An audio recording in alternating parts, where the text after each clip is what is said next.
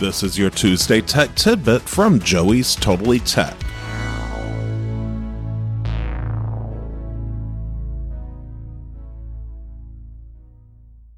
Scams abound on Facebook Messenger, and you need to be aware.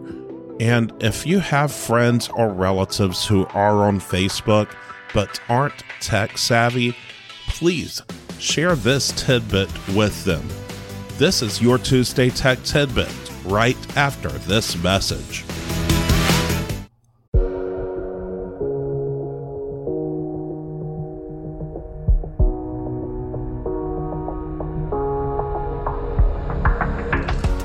Do you like the music and sound effects we're using on the Joey's Totally Tech podcast? Well, we get the licensing for this music through Epidemic Sound. If you're a content creator creating video on YouTube or other social media platforms, or a fellow podcaster, visit bit.ly slash JTT Epidemic. That's bit.ly slash JTT Epidemic, and you can sign up for a subscription for as little as $15 per month. They have a wide variety of genres of music, as well as sound effects you can incorporate into your content. You don't have to pay royalties, you just pay the monthly subscription fee. Or you can also buy lifetime licenses to particular tunes and effects too.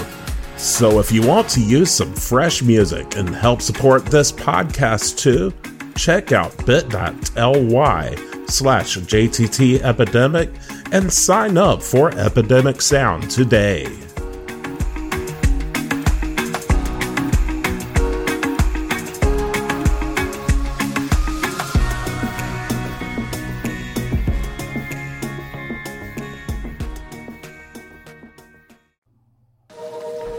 You may be aware Facebook accounts are sometimes hacked. From my experience, they're more likely cloned than hacked, though people will oftentimes refer to this as a hack as well. That's neither here nor there. If you receive a friend request from a friend with a new account, but you're already connected with them with another account on Facebook, it might be a clone check with your friend first. If you could call them up or text them, and not through Facebook Messenger, by the way, that would be preferred. If they confirm it's a new account that they've made, go ahead and add them. Now, let's talk about the messages. You may want to treat all messages as a possible scam until you can confirm. Whether it be a cloned or hacked account, Messages could be a scam, especially anything asking for money or anything with links that you weren't expecting or the sender wouldn't normally send you. Again, contact a friend, preferably in a phone call or SMS text message. Don't click on any links until you've confirmed your friend meant to send it. There are scams often asking for money, such as ones where friends have supposedly been stranded on vacation and need money in order to make it back home. Give your friend a call. They may actually be fine, and it's a scammer trying to get your money.